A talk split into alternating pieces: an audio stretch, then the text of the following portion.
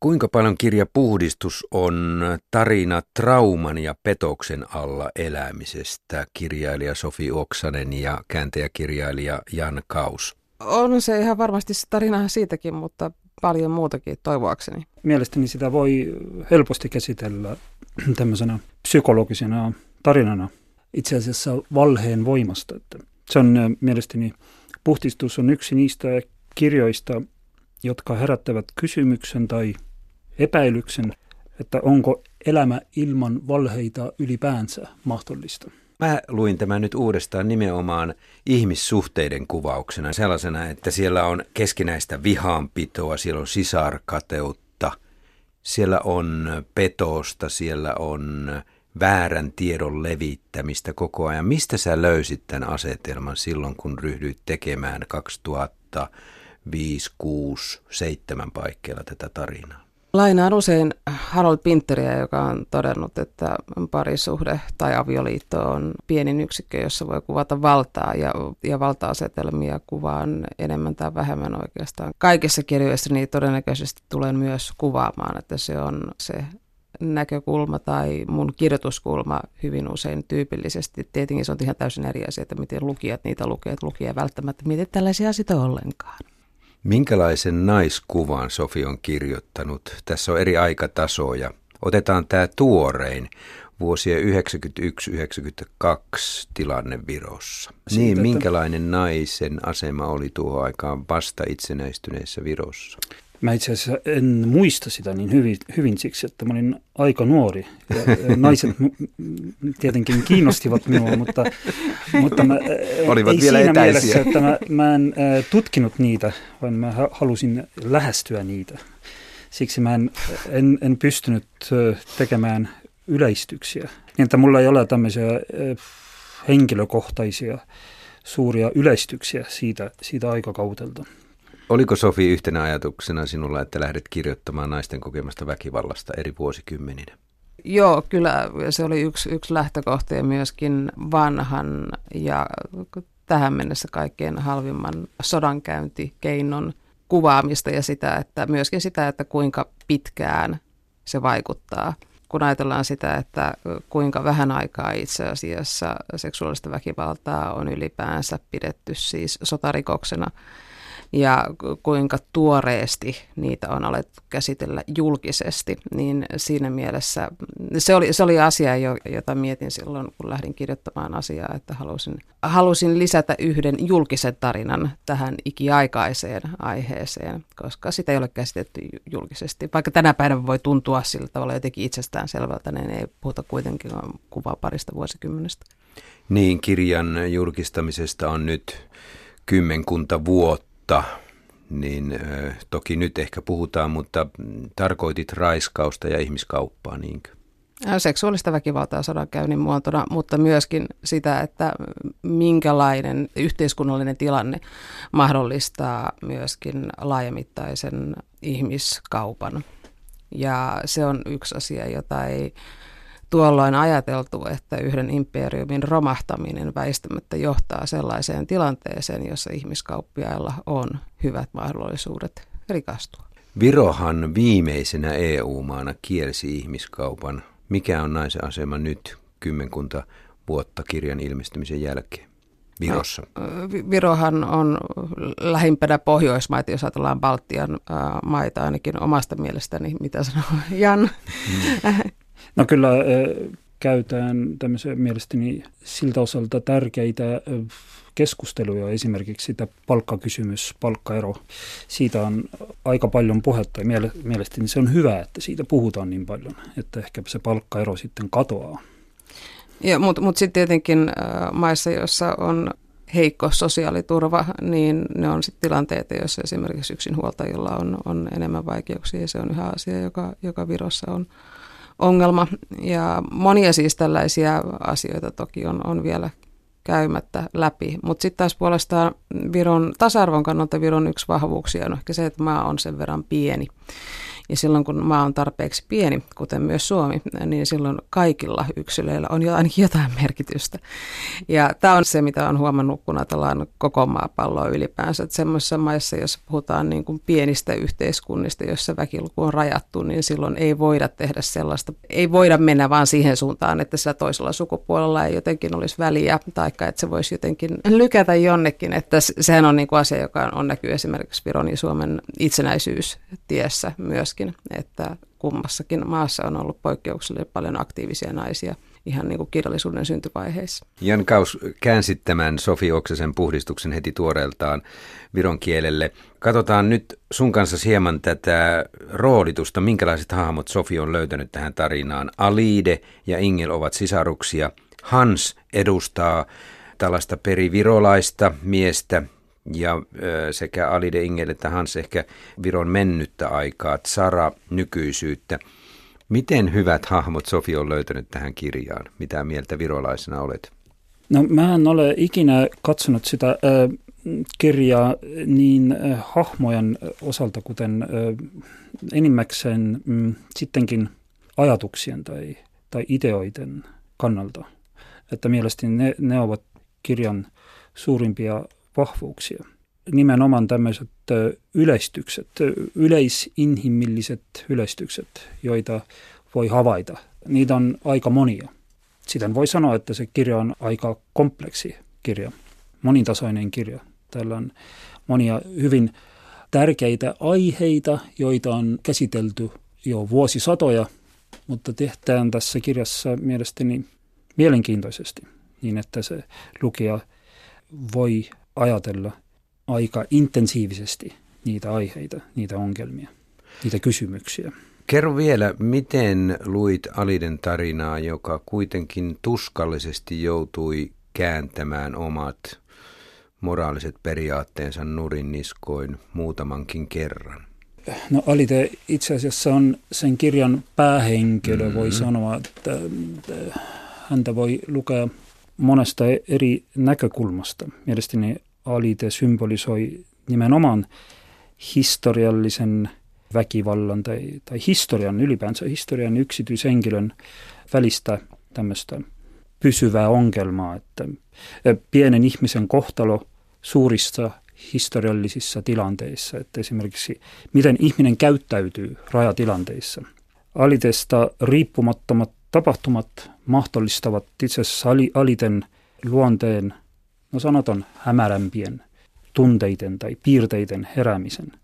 Että itse asiassa historiallinen rajatilanne muuttaa aliten mielenkiintoiseksi, hieman vaaralliseksi myös. Alite käyttää historian kulkua hyväksi, niin voi sanoa, että yksi tapa käsitellä alite on nähdä tämmöisen yksityisen ihmisen suhteessa suureen historiaan. Mutta kun sai esimerkiksi mainit tätä sisarkateutta, tai, joka on myös olennainen teema täällä sitten, mm, se on myös osa tämmöistä suurempaa kysymystä, jota mielestäni Oksanen hyvin elegantisti käsittelee, että se, miksi todellisuus ja toiveet eroavat, tai miksi niiden välillä on aina kuilu tai aina tämmöisiä rakoja. Että aliten kateus sinkeliä kohtaan perustuu nimenomaan siihen tunteeseen, että aliten toiveet eivät toteutu ja Inkel sitten symbolisoi tuota toteuttamatonta haavetta. Se on sen henkilöitymä, Kyllä. voi sanoa.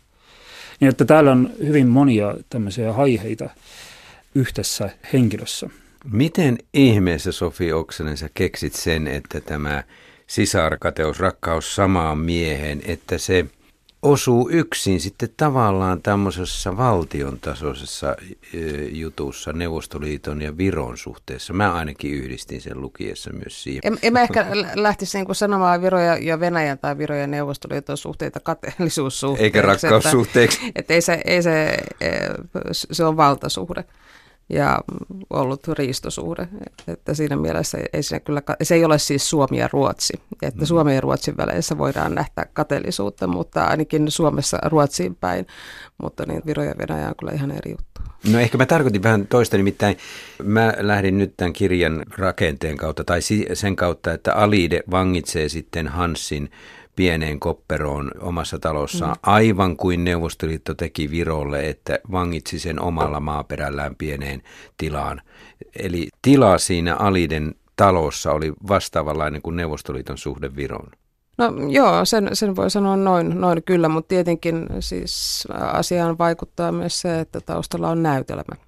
Ja silloin kun näytelmässä asiat tapahtuvat näyttämöllä, niin se tietenkin tuo tiettyjä symbolisia elementtejä itse kirjoittamiseenkin, koska hirvittävän paljon näytelmässä nyt niitä paikkoja ei kuitenkaan voi olla, että täytyy pysyä hyvin niin kuin tiiviissä muodossa ja mielellään myöskin niin kuin tiiviissä tilassa, mutta toisaalta mulla on myöskin kyllä niin kuin taipumus käyttää aika paljon semmoisia klaustrofobisia tiloja.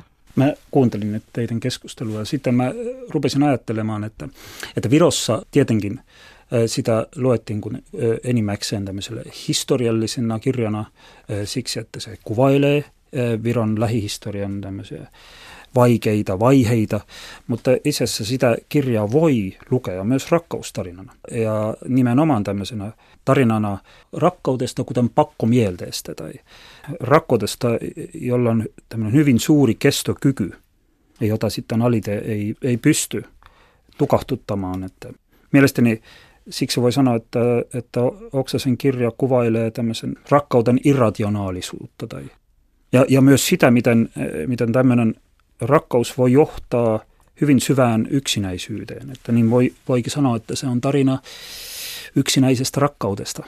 Sitä voi myös lukea niin, tai, tai tämmöinen äh, mahdollisuus tässä kirjassa mielestäni piilee. Kerro tarkemmin, Jan Kaus, minkälaista keskustelua puhdistuksesta käytiin Virossa, kun olit sen kääntänyt. Jonkin verran luin, että virolaiset eivät tykänneet siitä, että, että virolaisista ihmisistä annetaan sen verran synkkä kuvaa.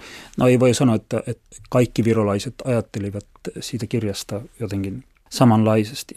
Että oli hyvin ristiriitaisia ajatuksia. Mutta, mutta joo, mä näin kyllä, että syntyi pelkoja, jota minä en ole ikinä ymmärtänyt. Että esimerkiksi jos äh, englantilaiset tai ranskalaiset äh, lukevat puhdistuksen, niin heille kehittyy virola- virolaisista tämmöinen kielteinen mielikuva.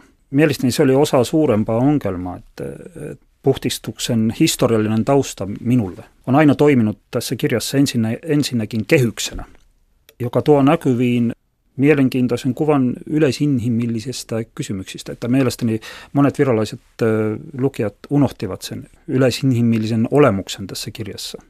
Että ne jotenkin keskittyivät liikaa siihen tosiasiaan, että se kirja puhuu Virosta – joka on myös jotenkin luonnollista, että jos, jos joku puhuu virolaisille virolaisuudesta tai Viron historiasta, niin, niin ihmiset keskittyvät siihen ja, ja laiminlyövät kirjan toisia, toisia aiheita. Kun tuossa kirjassa, johon Sofi sinäkin osallistuit, kaiken takana on pelko, siinä sanotaan, että kansan muisti määrää olennaisella tavalla kansakunnan identiteetin, niin onko tässä kirjassa samaa, että se miten minä muistan itseni, mitä minä olen tehnyt ja miten minä muistan muut ihmiset määrää paljolti sitä, että minkälainen minä olen. Muisti on. Ja väärä informaatiohan tässä on kuitenkin olennaisena mukana. Kansalliset suuret tarinat määräävät siitä, että mi, mi, minkälaisena kansa pitää itseään tai mikä on se. Ja tietenkin silloin, jos sellaiset kansakuntaan kohdistuvat suuret tragediat esimerkiksi joudutaan vaikenemaan, niin sillä on tietenkin koko kansakunnan henkiselle hyvinvoinnille seurauksia. Viron tapauksesta kyyditykset olivat sellainen, sellainen asia, josta on voitu avoimesti puhua ja on päästy tutkimaan asiaa uudelleen itsenäistymisen jälkeen, että siinä mielessä Suomi on täysin toisenlaisessa tilanteessa ollut, että, että vaikka on tiettyjä on olemassa tiettyjä yleisiä tapoja esimerkiksi käsitellä talvisotaa, niin sitä nyt kuitenkin voi käsitellä, että siinä mielessä ei, ei ole ollut sellaista täydellistä julkisen vaikenemisen kulttuuria tai vääristelyn kulttuuria kuitenkaan, joka Neuvostoliittoon tietenkin kuuluu. Voimmekohan me Suomessa vieläkään ymmärtää, miten tuskallinen tuo vuoden 1949 vaihe oli Virossa, kun yli 20 000 ihmistä kyyditettiin mietittiin, sinun kirjasi on kai niitä ensimmäisiä, jotka ovat tähän tuoreesti tuoneet esille. No ei, se ei, ei, ei pidä paikkaansa, että Virossa on ilmestynyt hyvin paljon Ja tarkoitan Suomessa. No kyllä siis 90-luvulla on ilmestynyt niin kuin muistelmateoksia ja myöskin siis mm, esimerkiksi suomalaisten kokemusta, vaikka niin kuin Berian tarhat, joka ilmestyi suojasään aikana, että, että siinä mielessä niin kuin Suomessakin suomettumissa on ollut eri vaiheita, että miten asioita on ollut käsitellä, mutta sitten taas puolestaan se ei tarkoita sitä, että asia olisi ollut niin kuin, kouluopetuksessa mukana, että esimerkiksi jotkut leireistä kertovat kirjat Suomessa julkaistiin vielä 90-luvullakin niin kuin pienillä kristillisillä kustantamoilla esimerkiksi, että et, et tällaisillakin asioilla on vaikutusta siihen, että miten, miten mitäkin käsitellään. Ää, et siis se, että sellainen yleisesti ottaen tunnustettu ja tiedetty asia siitä nyt on tullut pikkuhiljaa. Sitten taas puolestaan kun sitä, että Suomen lehdistä kuitenkin kyyditysten kieltäminen oli asia, jota esitettiin mielipiteenä vielä vuonna 2007 ja 2008 ja 2009 itse asiassa 2010kin, että vasta ihan äskettäin Suomen suurten lehtien päätoimittajat esittivät julkilausuman siitä, että on olemassa valemedioita, joissa vääristellään tietoa. Että mm, Viron piti historiansa suhteen odottaa sitä kuitenkin hetkinen lähemmäs yhdeksän vuotta Suomessa, jotta, jotta voisimme sanoa näin, että kyyditysten kieltäminen ei ole ok ja se ei ole mielipide, vaan se on asian vääristely. Minkälaisia artikkeleita luit ennen kuin puhdistus lähti syntymään? Mihin kiinnitit huomiota? Minulle itselleni oli yllätys, että 90-luvun puolessa välissä venäläis- ja virolaismafiat nappasivat haltuunsa Suomessa naisia alistamaan seksibisneksen. Minä en sitä tiennyt. No kyllä 2000-luvulla on ilmestynyt jo siis kansainvälistä tutkimusta Venäjän järjestäytyneestä rikollisuudesta ja, ja Venäjän Viron rikollisuuden järjestäytymisestä, että asia nyt ei hirveästi Suomen lehdistössä käsitelty, mutta kyllä niin kuin oli ihan yle- yleisesti siis tutkimusta asiasta kyllä Mu- olemassa. Muistatko joitakin artikkeleita, mihin kiinnitit huomiota siihen aikaan ennen kuin puhdistusta kirjoitit? Voi hyvänä aika, siitä on niin kauan aikaa. En, en, en muista, mutta siis se oli myöskin asia, joka kyllä oli niin kuin, siis näkyvää. Tarkoitan siis sillä, siinä mielessä, että eihän myöskään siis Neuvostoliitossa prostituutio ollut jotenkin vapaan markkinatalouden ehdoilla toimivaa tai sillä tavalla, että, että naiset olisivat olleet itsenäisiä yrittäjiä, vaan luonnollisesti he toimivat myöskin kontrolloidussa ympäristössä. Ja on, sitten kun ajattelee sitä, että miten neuvostovallan loppuaikoina ja 90-luvun alkupuolella kaikenlaiset markkinat lisääntyivät, niin ne Viruhotellin kulmalla heiluneet jopparit laajensivat repertuariaan ja, ja asia alkoi organisoitua, että kyllä sillä tavalla on siis näkyvää. Minkälaisessa maailmassa Sara nykyään eläisi, jos hän oikeana ihmisenä eläisi? se, mikä on ehkä niin kuin syytä myös mainita, on siis se, että Suomihan ei tuolla pitänyt itseään minkälaisena transitiomaana. Että kun ajattelee sitä, että miten puhdistuksen teemoja ylipäänsä siis itä-ihmiskauppaa on käsitelty lehdistössä puhdistuksen käännösten tiimoilta, niin puhdistus oli kuitenkin ensisijaisesti Suomessa viroromaani. On kuten myöskin Virossakin viroromaani. Mutta sitten kun romaani sai Pohjoismaisen neuvoston kirjallisuuspalkinnon, niin kaikissa muissa pohjoismaissa lehdissä kirjoitettiin, että romaani seksikaupasta voitti palkinnon tai romaani ihmiskaupasta voitti palkinnon.